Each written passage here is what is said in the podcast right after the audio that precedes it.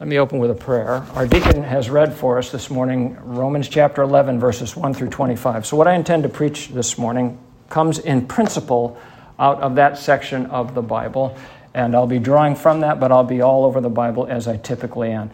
This is the second time I've had our, our deacon read this section of the Bible in the last maybe three or four weeks. So he has read it twice to us now in the last couple, three weeks, and now I'm going to jump into it. But let's open with a word of prayer. Our Heavenly Father, um, thou hast sent out thy Spirit and dwelled us with thy person that we would be conformed to your image. Our desire, Lord, is to think your thoughts. Our desire is to feel the things that you feel and to know what things that you would have us to know. So we pray thee, Lord, in consistent with conforming us to your image, that we would see the world through biblical eyes and think thoughts after thy thoughts. In Jesus' name we pray. Amen. As David was a man after God's own heart, so too should our heart be after God's heart.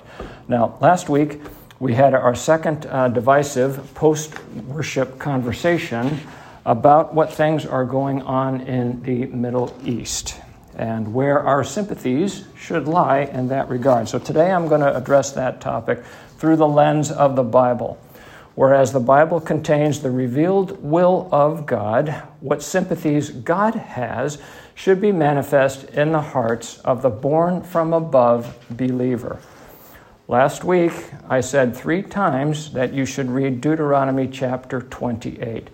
Not so that you would understand the calamities that would befall the Jews for their rejection of God, but to understand how the world would regard them so that you, as a Christian, would not regard them in like manner, so that you would not regard them in like manner.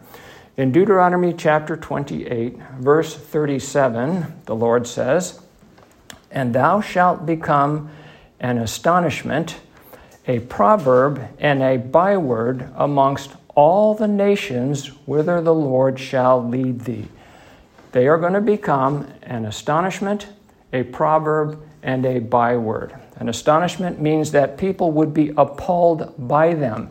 And people are appalled by the things the Jewish people are doing in the Middle East. People apply a double standard to what the Jews do as compared with what Hamas or their neighboring countries do. If the Jews were to so much as spit on a Palestinian, it would be front page in all of the papers. The um, casualties are inflated by the Hamas. Apparently, 67% of the people killed over there are women and children, and not actually combatants. So they will be held as an astonishment. People are going to be appalled by them. They will be an object of scorn. That's what that word means in the Hebrew. They will be a proverb, meaning they will be spoken of in contempt or derision. And indeed, we see that in the world. They will be a byword meaning they will be a taunt, they will be scornful, and they will be, which is a jeering put down. So all of those things apply to the way the Jews are treated and thought of by the world. Now, over in verse 68 of Deuteronomy 28, we read the last verse in that section. It says, And the Lord shall bring thee, meaning the Israelites, into Egypt again with ships, by the way whereof I spake unto thee. Thou shalt see it no more again, and there ye shall be sold unto your enemies for bondmen and bondwomen, and no man shall buy you. In other words, God is telling the Jews that they would be held in such low regard that no one would buy them as slaves. The result of which would be that there would be additional contempt heaped upon them by their owners because they would regard them as worthless and place no value on their lives. If you have a slave that you can't sell, then you might as well just throw them in the trash heap because nobody has any value for them. So to take the world's view of the Jew is to be lumped in with the nations spoken of in Deuteronomy 28 and fail to see them through God's biblical lens. They were chosen by God just like you. They were disobedient and rejected God just like you. As a Christian, you should appreciate the consequences of their rejection of God, particularly given their historical relationship with Him, and you should have an understanding of your own depravity in light of theirs and thank God for them and for all you have learned about man and God through their various trials because God has recorded them for your and my edification. Given what is written in Deuteronomy 28, we should appreciate how the world views the Jewish people and why. Throughout the course of history, they have been subjected to much persecution. Throughout the course of history, they have suffered the expulsion from many nations. I caution you as to what you watch and listen to on any media platform. Do not let conspiratorial theories creep in here in the church. They are not edifying, they are speculative, and they create division and do not glorify God. If you are watching and reading from internet websites that rationalize anti Semitism, you are listening to false teachers. The Protocols of the Elders of Zion, I'm going to put that in quotes, it's a book. The Protocols of the Elders of Zion was a publication said to have come out of Russia in 1903. And consistent with Deuteronomy chapter 28, it still bears evil fruit to this day. It has been proven to be a fabrication of a Jewish plot for world domination and was widely used by the Nazis to turn public sentiment against the Jews, whereby, through perverse thinking, which man is naturally prone to, they might rationalize the theft of Jewish property, followed by their removal to concentration camps, wherein they were systematically murdered in gas chambers and then cremated.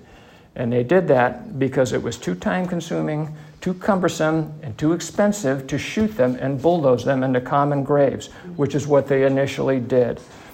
The notion that the Jews, as a people, might desire world domination is contrary to what the Bible teaches. The notion that the Jews, as a people, might desire world domination is contrary to history and contrary to what the Bible teaches. God has conditionally given the Jews certain lands in the Middle East. He gave them the land from the river of Egypt on the south to the Euphrates River on the north, and from the Mediterranean Sea on the west to the wilderness on the east. As a nation and a people, they have never been expansionistic nor sought world domination. That would be contrary to the scriptures and the principles upon which God glorifies himself in them as his chosen people. All the wars they have ever fought have been fought either to acquire and hold the land that God conditionally gave them or to subjugate and tax foreigners in the land that God conditionally gave them, or to push out peoples from the lands that God conditionally gave them that would subjugate them. To think ill of the Jews is anti Semitic and has no place in the heart of any Christian. So, if you're listening to false teachers on the internet or reading books written by false teachers, beware. They are turning your hearts from a people God has chosen as the means and agency to glorify Himself they are teaching that which is contrary to God's written word, the Holy Bible, which the world has in its possession by virtue of the custodial work of the Jews to whom were committed the oracles of God by God. God gave the Bible to the Jews, and the Jews gave it to us, and I am thankful for it. The idea that Christians are not subject to propaganda or that they are arbiters, arbitrators of truth, is patently false. If that were true, there would be no need for the Bible, and certainly no need for all of the epistles that were written to straighten out all the false doctrine that so quickly crept into the church. However, we do have the Bible, and it tells us that Christians can be tossed to and fro by various winds of doctrine and can be deceived. It tells us that there are people who lie in wait using cunning craftiness to deceive. And if that weren't bad enough, the Bible tells us that Christians can even deceive themselves, which ought not to surprise the saints because God tells us that the heart of man is deceitful above all things. So, attend to the words of God, incline thine ear unto God's sayings, let them not depart from thy eyes, keep them in the midst of thine heart. So, again, keep yourself in God's word and measure what things you read and hear in this present evil world against God's word. Otherwise, you will be duped and manipulated into spreading lies. And in the context of what I'm talking about today, in the context of the Jews. Just as you ought to pay attention to and discriminate as to what you eat, so too should you discriminate against what you listen to or read. So beware of YouTube. It is a grand agent of misinformation. Even the secular world knows how harmful social media is. They will tell you, they themselves will tell you that it manipulates people, it modifies their behavior, and it markets them.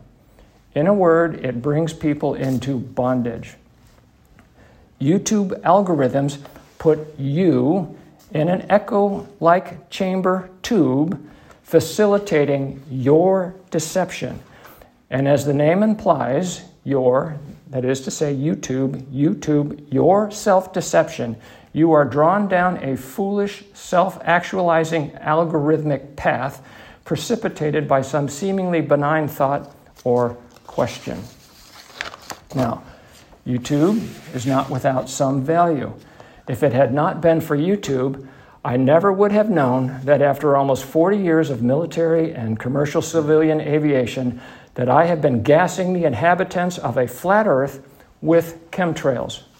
And yes, there are Christians that believe that foolishness in spite of all of the God glorifying evidence to the contrary, because there are a lot of people that lie in wait to deceive, to lead Christians astray, and destroy their credibility in this world. And they are very successful at it. The Bible indicates that there is only one area where a Christian can't, by God's grace, be deceived, and that has to do with false Christs. Christ's sheep know his voice and are known by him. But to use an aviation term, the Bible is full of notes, warnings, and cautions on everything else. So beware. You are the object of, and I wouldn't be preaching this sermon if I didn't think you were the victim of it. You are the object of much deception. So, be sober minded. If people you are listening to or the books and articles you are reading are not turning your hearts away from God's people overtly, they are doing it with subtlety, which is manifest if you are not sympathetic towards the Jews. So, with that in mind, there are but two points I want to make this morning. If you are anti Semitic, your heart is not right with God. You are a respecter of persons, and that is sin. If you deny the Holocaust, the Holocaust to any degree, if you argue that it wasn't really six million Jews that were murdered, but rather four million, or two million, or perhaps only several hundred thousand, your heart is not right with God. If, as a Christian, you are not sympathetic to the plight of Israel, your heart is not right with God. There is no net neutrality in their war with the surrounding countries. You are either with God's people or you are against them. As to the first point, denying the Holocaust, your heart is not right for two reasons. One, you are willfully ignorant of the facts. If the Germans were one thing, they were organized and meticulous the records they kept, they kept and the infrastructure for infrastructure for the extermination of the Jews is well documented and witnessed by thousands of people. The Nazis devoted a great deal of resources to the extermination of the Jews. Resources that would have been much better spent or much better utilized in their prosecution of the war if that had been their primary object. But the facts testify otherwise. As the world, as the war turned against them, rather than abandoning their efforts to kill the Jews and focus on the war, history reveals that they ramped up their efforts to kill the Jews. And why would they do that? Because it's not a rational thing to do. They did it because the war against the Jews is spiritual and it's global and comes right out of the pages of the Bible, Deuteronomy chapter 28 in particular. Given current events, why would the Hamas attack Israel and engage in the horrific brutality that they did and by their own hand documented? Because it's not a rationally driven military exercise, but rather a spiritually driven one. The Hamas have no resources of their own. They are a dysfunctional government in terms of providing for the benefit and welfare of the people over which they govern.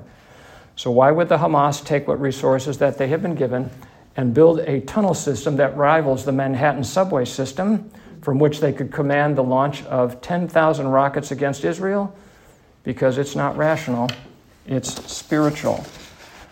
Why would the other Arab nations get involved in a war against Israel, which is a postage stamped sized country and poses no invasive threat to them, and was employing 100,000 Palestinian workers?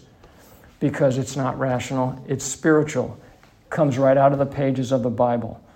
There are a lot of Palestinians out of work right now because those that governed them sought to destroy the hand from whence they were fed. They sought to destroy the hand by which they were blessed. And that was not a rational thing to do. So, again, last week I said at least three times to read Deuteronomy 28. And this brings me to my second reason about your heart not being right with God. Deuteronomy 28 sets forth what will happen to the Jews if they disobey him, and God means what he says.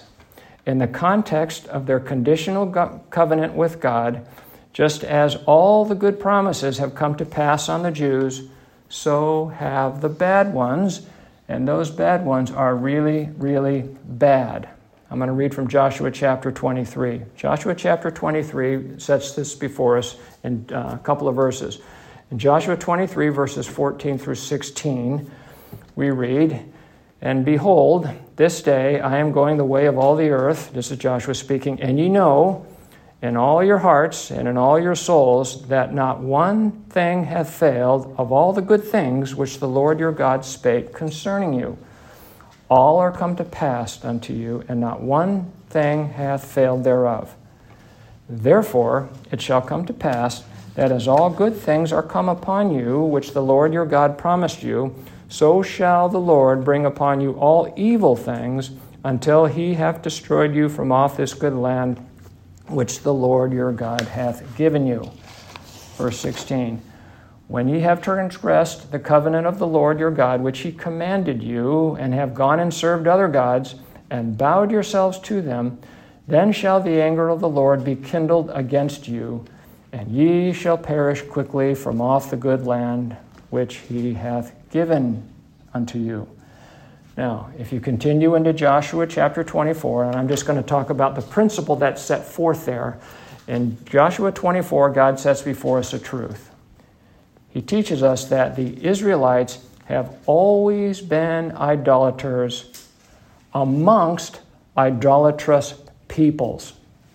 Pay attention to that. The Israelites have always been idolaters, knock on wood here, or to make a point, amongst idolatrous peoples. Yes, they have been idolatrous, but so is every man who has ever lived on the face of this earth except Christ Jesus. All men, by nature, are idolaters. All men reject God. Romans 3:11 says, "There is none that understandeth. There is none that seeketh after God." None. That means you and me. In their hearts, all men are at war with God until they're regenerated. Romans 8 7 says, Because the carnal mind is at enmity against God, it is not subject to the law of God, neither indeed can be. Psalm chapter 2, verses 1 and 2 asks the question Why do the heathen rage and the people imagine a vain thing? How about because all regenerate men are fools and totally depraved in that state? Verse 2 The kings of the earth set themselves, and the rulers take counsel together against the Lord and against his anointed, which they literally did when Christ was crucified. That psalm literally came to place, came to fruition um, when Christ came. And they reiterate that. God reiterates that for us in Acts chapter 4. In Acts chapter 4, verse 25 through 28, I'm going to read in verse 25, Who, the meaning the Lord God, by the mouth of thy servant David hath said. In other words, you inspired the Holy Scriptures. You inspired David to say what I just read in Psalm 1 and 2, uh, Psalm 2, uh, the verse 2 verses. Why did the heathen rage and the people imagine vain things? The kings of the earth stood up, and the rulers were gathered together against the Lord and against his Christ. It's very nice that Acts chapter 4 is the commentary on Psalm uh, chapter 2. For of a truth, against thy holy child Jesus, amongst thou hast whom thou hast anointed, both Herod and Pontius Pilate, with the Gentiles and the people of Israel were gathered together for to do whatsoever thy hand and thy counsel determined before to be done. Jews and Gentiles alike are at war with God. Jews and Gentiles alike are guilty of rejecting and murdering Christ Jesus, in whom dwelt all the fullness of the Godhead bodily. Now, think about the Gospel of John. When the Gospel of John opens, we read in verses 10 and 11 of chapter 1 He was in the world, and the world was made by him, and the world knew him not. Who's he talking about here? Well, he's talking about everyone. That should be fairly obvious. No one knew who Jesus was. No one knew that he was God incarnate and created everything that was ever created. Without him was not anything created that was created. In verse 11, it says, He came unto his own, and his own received him not. Who's he talking about here? Who are his own? Is he talking about his own people, according to the flesh, the Jews, or his own people, the elect of God? Is he talking about national Israel or spiritual Israel? How about both? Whereas he chose and worked with 12 Jewish men, 11 of which were elect, and none of them received him of their own accord, none of them chose him, but rather he chose them. None of his own received him, neither national Israel nor spiritual Israel, the elect of God. None of them received him.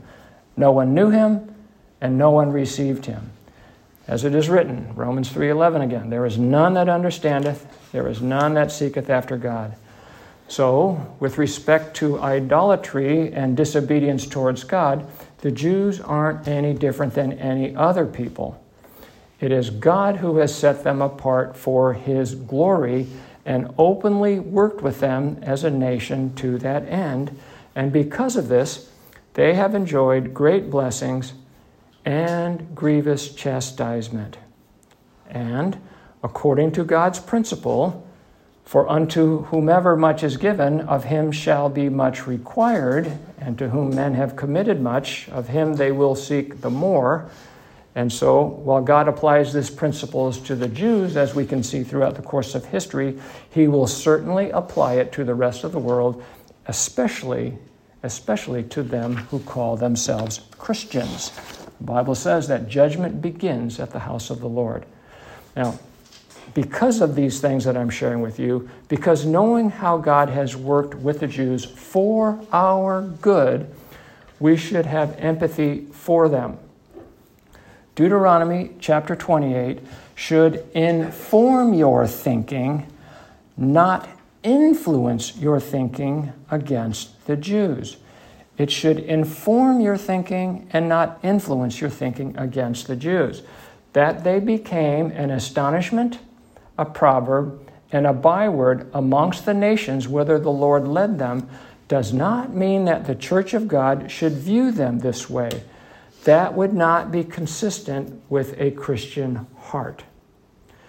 If you are not sympathetic to the Jews, then you do not understand how you have profited by their fall.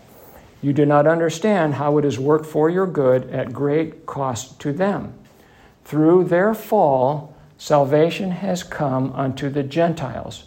Through their fall, salvation has come unto you. If you are not sympathetic to the Jews, you do not understand how you rejected Christ and were disobedient to God before He poured out His Spirit into your heart. If you are not sympathetic to the Jews, you don't understand how, but by the grace of God, that God did not choose the nation into which you were born to be a quote special people unto him obligating you to a conditional covenant which no man could ever keep. I wonder if the babies the Hamas burned alive knew of the implications of what took place 3,500 years ago when their forefathers ratified a conditional covenant with God, or 2,000 years ago when their parents, while calling for the crucifixion of Christ, said, quote, His blood be upon us and on our children, end quote. I don't think they understood that, nor do I think that any of the people murdered on October 7th at the festival that day understood it either. If you don't have a sympathetic view towards the Jews, you have a spiritual blind spot, which might be understood in a new Christian, but dubious in a mature one. And if that's the case, your heart is not right with God. You do not have a biblical understanding of how you have profited from their fall, and you are blind towards it. So, what should the Christian's heart be towards the people living over in Israel, the people who rejected Christ 2,000 years ago and will continue to suffer spiritual blindness until the fullness of the Gentiles come in? What is God's heart towards them? Was it not manifest in Christ Jesus, who is the expressed image of God, and in whom dwelt all the fullness of the Godhead bodily? Did he not weep over Jerusalem, knowing he would be betrayed into the hands of sinners, crucified and slain? Knowing he would be betrayed into the hand of sinners, crucified and slain, Jesus wept over the city because he knew what the Romans were going to do as his agents, because they did not know the time of God's visitation. So we see in the Bible that God wept over their impending calamity. How about the Christian? How should their heart be towards Israel? Let's read Romans chapter 9, verses 1 through 5. So open that up. Romans chapter 9, verses 1 through 5. In Romans chapter 9, verses 1 through 5, we read, I say the truth in Christ, I lie not my conscience also bearing me witness in the Holy Ghost, that I have a great heaviness and continual sorrow in my heart. For I could wish that myself were accursed from Christ for my brethren, my kinsmen, according to the flesh, who are Israelites, to whom pertaineth the adoption and the glory and the covenants and the giving of the law and the service of God and the promises, who are the fathers whose are the fathers, and of whom, as concerning the flesh, Christ came, who was over all, God blessed forever. Amen. Here we see that Paul undoubtedly is a type of Christ, but he is also a very real person. He's a regenerated person. He would estrange, estrange himself from God Indeed, he would become accursed from God, meaning he would suffer eternal separation from God. He would suffer eternal punishment in the lake of fire for his kinsmen according to the flesh. For his kinsmen that persecuted him everywhere he went, preaching the gospel.